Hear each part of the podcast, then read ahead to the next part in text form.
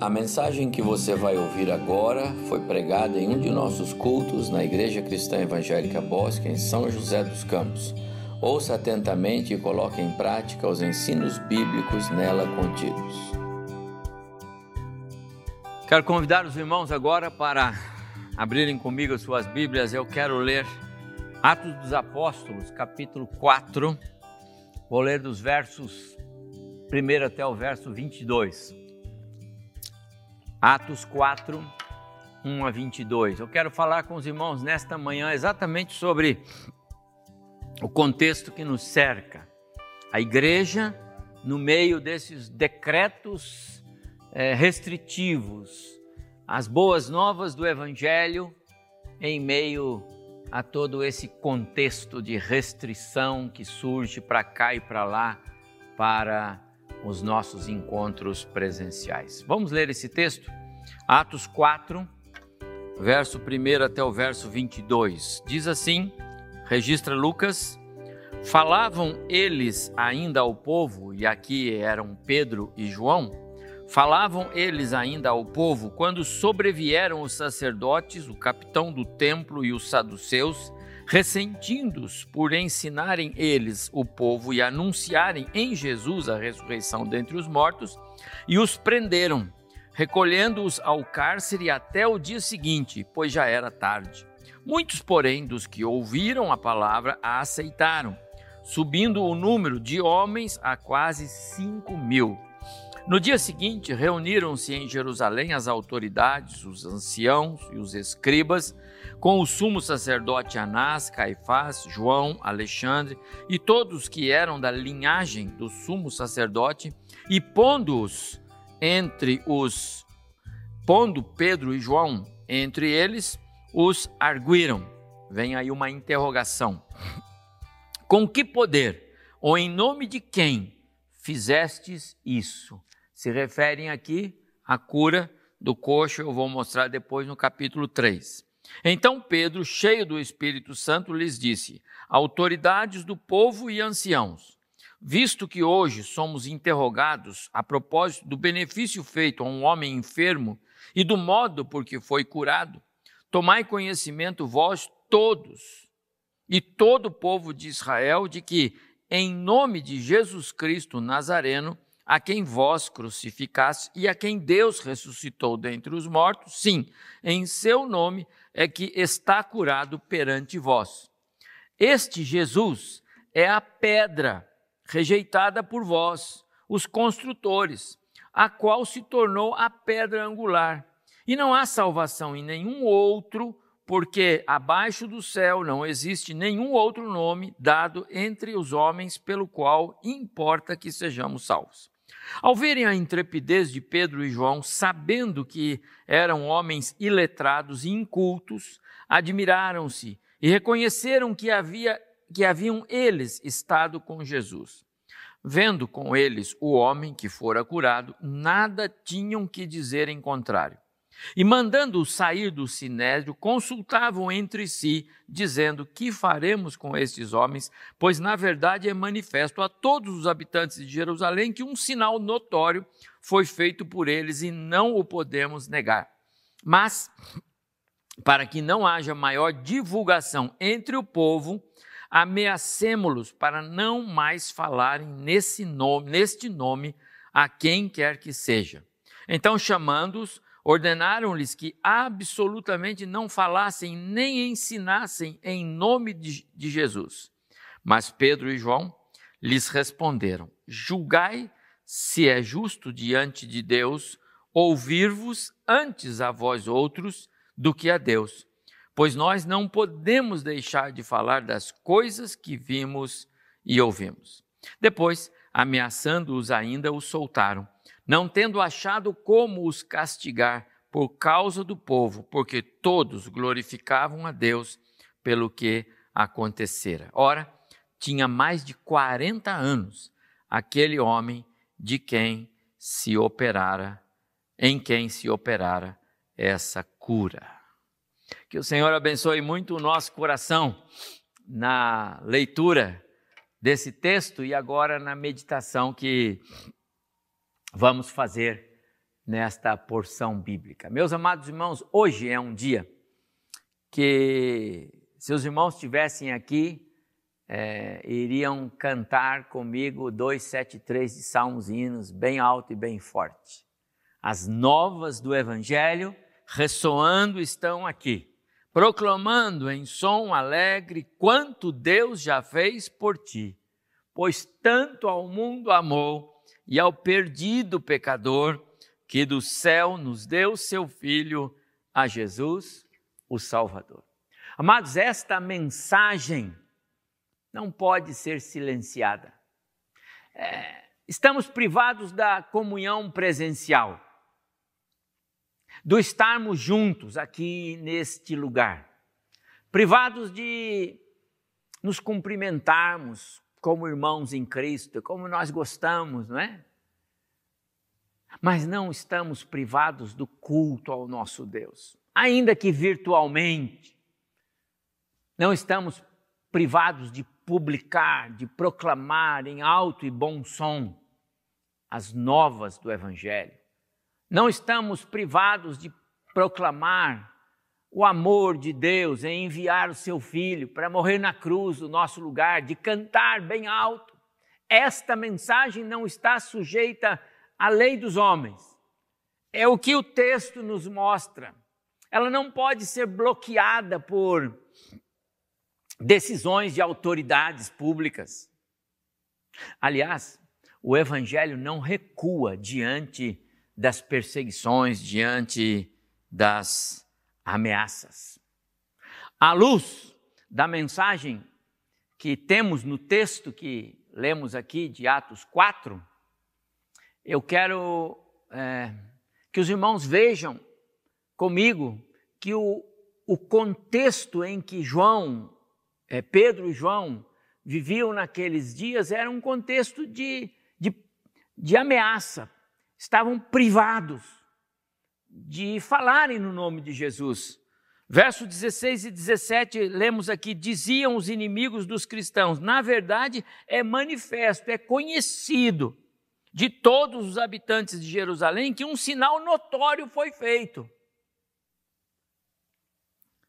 E não podemos negar mas para que não haja maior divulgação, para que essa mensagem não se espalhe mais, então vamos ameaçá-los e vamos proibi-los de falar em nome de Jesus a quem quer que seja. Meus amados, o tempo passa, mas as estratégias de Satanás são sempre as mesmas.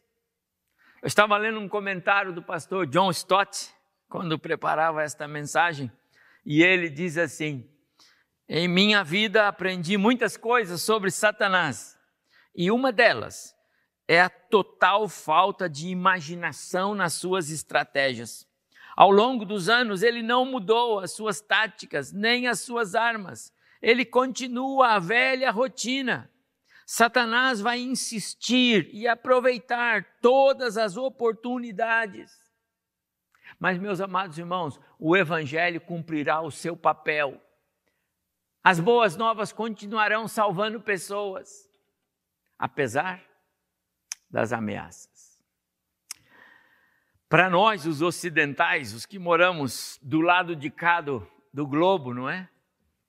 Está ficando cada vez mais clara a realidade das igrejas perseguidas, das igrejas onde o evangelho é proibido, as igrejas que estão localizadas nos países onde o exercício do cristianismo sofre censuras, onde a prática da vida cristã é controlada ou monitorada pelas autoridades públicas.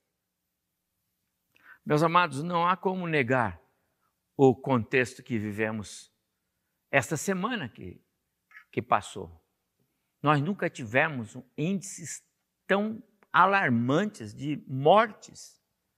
Um dia bate o recorde de outro dia, chegando a casa de 3 mil mortes num dia, em 24 horas.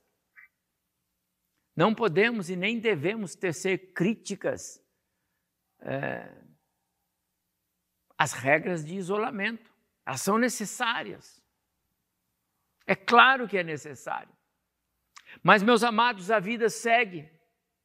As igrejas suspendem os seus cultos, com toda a segurança que nós temos aqui, mas as ruas continuam cheias, os transportes públicos estão abarrotados. Isso sem contar os shows clandestinos que acontecem, as festas, aglomerações para todo lado.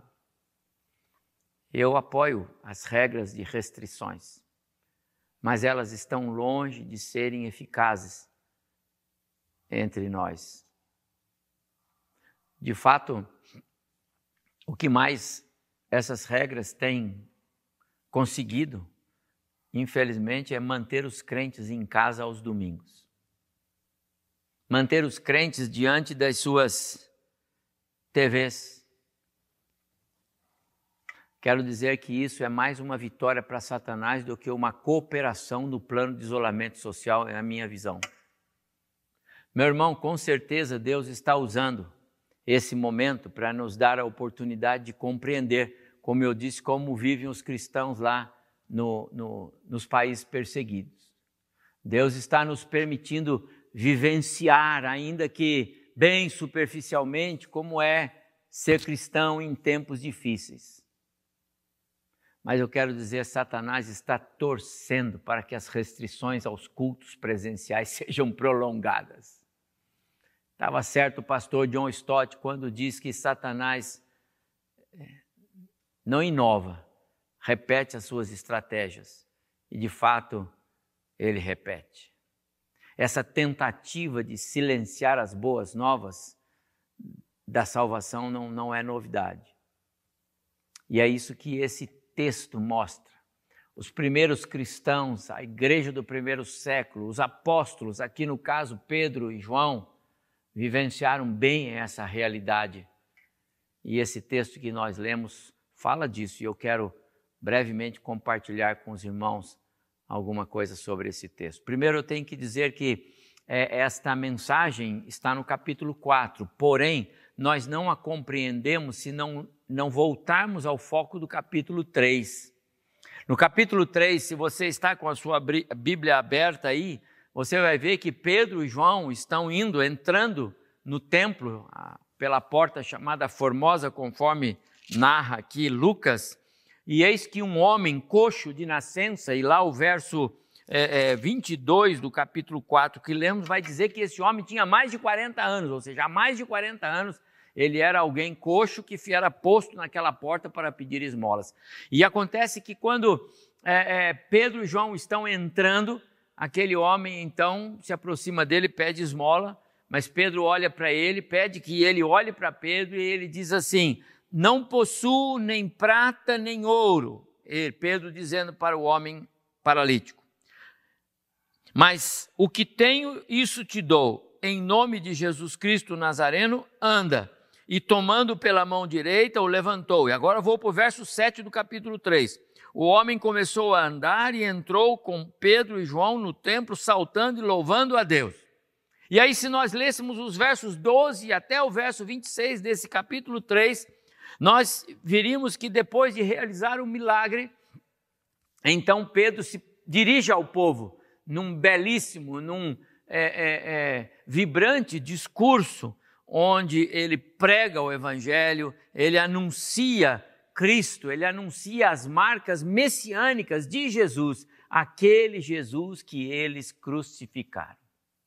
Importante lembrar aqui que os homens que aparecem, e eu mencionei, era o sacerdote, o capitão do templo, que é um tipo de o, o líder dos que é, é, ministram no templo, e, e, e mais os saduceus, eram grupos que se consideravam acima da média. Né? Os saduceus eles eram uma classe mais nobre, eles, eles é, se firmavam no Pentateuco, eles não criam na ressurreição, eles tinham a sua forma de, de, de adoração a Deus. Mas Pedro passa por cima de todos. No verso 13 desse capítulo 3, Pedro diz que Jesus é o servo que foi glorificado. No verso 14 ele diz: Jesus é o santo, é o justo. No verso 15 ele diz: Jesus é o autor da vida, a quem Deus ressuscitou dentre os mortos. No verso 16 ele diz: Jesus é o nome de todo poder, que fortaleceu e curou aquele paralítico. E depois no verso 19 ele vai dizer: Agora vocês precisam se arrepender, se converter dos seus maus caminhos, para que os seus pecados sejam cancelados. E aí chegamos no capítulo 4. Falavam eles ainda, Pedro e João discursando, quando então vieram aqueles homens, os sacerdotes, o capitão do templo e tal, e prenderam Pedro, recolhendo no cárcere até o dia seguinte. Amados irmãos, a arbitrariedade, a violência, a intimidação são as armas é, do inimigo contra aqueles cristãos. Agora, o interessante é que enquanto Satanás perde tempo ameaçando e, e tentando abafar a mensagem do Evangelho, veja o verso 4. Muitos, porém, do que ouviram a palavra, aceitaram o Evangelho, subindo o número de homens quase 5 mil. Amados irmãos, que coisa fantástica! Enquanto as autoridades estão bloqueando a mensagem do Evangelho, a Boa Nova está levando milhares de pessoas a conhecer Cristo. Amado, tomar a Deus essa mensagem, tomar a Deus os nossos cultos é, é, gravados, os nossos cultos que são transmitidos aí, os nossos cultos que são colocados nas redes sociais, tomar a Deus eles possam ir longe, alcançando vidas, mais do que se estivéssemos aqui. As boas novas do Evangelho não podem ser bloqueadas por causa de decretos, por causa de decisões político, é, não podem ser é, paralisadas. As boas novas precisam seguir. Verso 5 em diante do capítulo 4. No dia seguinte trouxeram Pedro e João e começaram o interrogatório. Com que poder ou em nome de quem vocês fizeram isso? E aí entra o verso 8 até o verso 12. Pedro, cheio do Espírito Santo, somos interrogados por causa do benefício feito a um homem enfermo? E foi ele curado. Escutem, senhores, foi em nome de Jesus Cristo, o Nazareno, a quem vocês crucificaram e a quem Deus ressuscitou dentre os mortos. Sim, foi em seu nome que esse homem é, foi curado. Agora, aqueles doutores da lei que se gabavam de estar muito acima do nível moral, espiritual dos dois seguidores de Cristo, que eles achavam que eles eram iletrados, incultos, que não tinham nenhuma formação catedrática, não pertenciam a uma escola de rabinos, aqueles homens, aquelas autoridades religiosas não tinham como negar a eloquência deles, a forma segura como eles falavam era própria de alguém que realmente havia estado com o Cristo ressurreto. Amados, aqui tem uma reflexão para nós. A mensagem do Evangelho sempre haverá de se sobrepor e fazer calar aqueles que a querem destruir. O Espírito Santo de Deus há de agir haverá de agir de maneira que as pessoas aí fora, as pessoas que nos veem, nos ouvem, possam atestar que nós estamos ou temos estado na presença de Jesus. Meus amados irmãos, é assim. Quando nós temos uma vida com Deus, quando nós temos comunhão com Deus, quando nós levamos Deus a sério, as pessoas vão ver pelas nossas ações, pelas nossas palavras, por aquilo que fazemos, elas vão saber aquela pessoa tem estado na comunhão com o seu Deus. O paralítico estava curado, não estava? Aquele homem que há 40 anos era um coxo que todos conheciam, que sentava à porta daquele templo pedindo esmola, todos na cidade conheciam, a multidão conhecia aquele homem. Aquele homem agora tinha os seus membros restaurados. Então, no verso 16, aquelas autoridades voltam diante da realidade do fato do evangelho, voltam a conversar e disseram: "Que faremos com esses homens?" É manifesto a todos, todos em Jerusalém sabem que um sinal notório foi feito. Verso 17: Mas para que não haja maior divulgação entre o povo, então vamos ameaçá-los. Vamos, vamos Vamos restringir a ação deles. Vamos dizer para eles que eles não podem mais falar no nome de Jesus a quem quer que seja. Lembra a palavra do pastor John Stott? Satanás não muda a, a sua estratégia. Ameaças, ameaças e ameaças.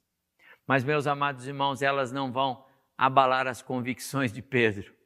Ameaças não abalam as, as convicções dos servos de Deus. Verso 18. Então, chamando, ordenaram que eles não falassem nem ensinassem. Verso 19. Mas Pedro diz: Vejam bem, é justo diante de Deus nós ouvirmos vocês antes de ouvirmos o nosso Deus. É justo obedecer a vocês e não obedecer a Deus. Nós não podemos deixar de falar das coisas que vimos e ouvimos. Ainda assim, aqueles homens ameaçaram os dois e os soltaram. Pobres mensageiros de Satanás, aqueles homens, o sacerdote, os saduceus, o capitão do templo, pobres mensageiros de Satanás. Tentaram silenciar os apóstolos que viram o Cristo ressurreto. Eles estavam ali diante de um homem plenamente curado, todos conheciam aquele homem. Não há como negar, não há como esconder o poder do Evangelho, não há como não confessar o que Deus fez na cura daquele homem. Aquelas autoridades não tinham como esconder a sua fúria, a sua ira, a sua inquietação. Aliás, foram eles mesmos que instigaram o povo a condenar e crucificar Jesus e libertar o Barrabás. Agora eles não podiam contestar o que Jesus fez, porque Pedro e João disseram: foi o nome de Jesus que curou esse homem não podiam contestar a ressurreição de Jesus. Havia muitas testemunhas oculares. Não podiam negar o milagre da cura, afinal o coxo estava ali. E ele dava glórias a Deus pela cura. Impossível mesmo para os mais cruéis perseguidores da igreja negar a riqueza do Evangelho. Impossível negar o poder transformador do Evangelho na vida humana. Por isso, meus amados irmãos, aquele milagre tão grandioso causou tanta indignação e oposição por parte daqueles homens. O Evangelho continua. As ameaças estão aí, mas o Evangelho continua. Por isso, aqueles homens procuraram o caminho da intimidação, como é hoje. O caminho das ameaças, um tipo de pressão uma tentativa de silenciar a pregação que Pedro e João faziam. Meus amados irmãos, nós vivemos sim tempos difíceis e muita censura aos princípios cristãos, à mensagem das boas novas, ao privilégio dos cultos. Há sim, aliás, sempre houve muitos saduceus e outros mais tantos que estão por aí representados por aqueles que tentam silenciar a igreja de Jesus, silenciar as boas novas. A realidade da igreja perseguida, meus amados irmãos, nós já podemos sentir aqui no contexto. E quero dizer uma coisa: nós vamos sentir isso cada vez mais forte, não tenham dúvida. Mas há uma boa notícia a igreja tem um modelo a seguir. E esse modelo é vitorioso. Verso 19 e 20. Os senhores acreditam que Deus quer que nós obedeçamos a vocês e não a Ele. Não podemos deixar de falar do que vimos e ouvimos, disse Pedro. Irmãos amados, Satanás está desesperado. Tem muita gente incomodada com a mensagem do Evangelho, muita gente incomodada com o que a mensagem do Evangelho está produzindo, com os efeitos, restaurando famílias, tirando pessoas dos caminhos errados. Pessoas estão abandonando a imoralidade, as drogas, a violência, por causa da mensagem do Evangelho. A mensagem do Evangelho está transformando vidas. Satanás está muito inquieto, perturbado. Então nós vamos continuar. Os nossos cultos, ainda que não presenciais, nós vamos continuar. A mensagem tem que continuar e nós temos que assumir um compromisso com Deus de sermos fiéis a Ele. Assim as pessoas vão saber que nós estivemos na presença dEle. Você está conectado conosco nesta manhã? E se você sabe que alguém não está, ou se você puder, por favor, coopere comigo num desafio que eu quero lançar para a igreja hoje. Logo mais à noite, nós teremos o nosso culto, 19h15. Sabe qual é o meu desafio? Nós não darmos esse trunfo para Satanás. Quero convidar você, meu aprezado irmão, a aceitar essa esse meu desafio. Hoje à noite, às 19h15, as nossas TVs não estarão ligadas, a menos que você use a sua TV para assistir o culto, para participar do culto. Mas não ligue a sua TV em nenhum canal de televisão, para nada. Hoje nós vamos assistir e vamos participar do culto às 19h15. Passe essa mensagem, divulgue isso hoje à tarde. Fale isso em família. Filhos, cobrem seus pais. Pai, hoje, 19 15 eu quero ver o culto. Satanás está certo de que impedindo você de vir à igreja, à sua igreja, ele vai impedir você de estar na comunhão com o seu Deus. Vai estar de impedir você de, de estar na comunhão com o seu Cristo. Ele pensa que deixando você na sua casa, ele deixa de, você deixa de se alimentar com a palavra. Ele pensa assim, ele aproveita essas oportunidades. Ele quer que ao invés de nos enchermos do Espírito, sejamos cheios das ofertas que os programas de TV têm a oferecer. Ele sempre perseguiu a igreja de Cristo, sempre perseguiu Cristo e, sem dúvida, está contabilizando vitórias hoje, nos tirando das, da comunhão presencial.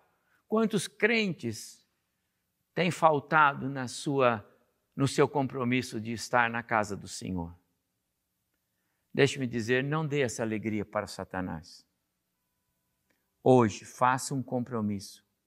19 e 15, nós vamos proclamar junto as, a mensagem das boas novas da salvação. Todos conhecemos aquele hino que diz assim: O tempo do fim será tempo difícil e duro combate para quem for cristão, mas nós somos luz, nós não somos das trevas. Meus amados, esse tempo difícil chegou, mas em nome de Jesus nós haveremos de vencer. Nesse nome há poder. Foi assim que Pedro silenciou aquelas autoridades fiquem sabendo, foi em nome de Jesus, o Nazareno, o Cristo, o Nazareno, que este homem, o paralítico, que agora vocês estão vendo aqui, foi curado. O Jesus que vocês crucificaram, a quem Deus ressuscitou dentre os mortos. Sim, foi no nome de Jesus que este homem foi curado. Meu prezado irmão, nesse nome há poder esse nome não pode ser silenciado. A igreja não pode ser silenciada. Nós respeitamos todas as regras que o governo estabelece, mas nós não silenciamos a mensagem das boas novas da salvação. Que o Senhor abençoe muito o seu coração, que o Senhor te, é, te instrua nos caminhos dele que o Senhor o guie e que hoje à noite, às 19h15, nós possamos novamente nos juntar para juntos, como igreja, cultuarmos o nosso Deus.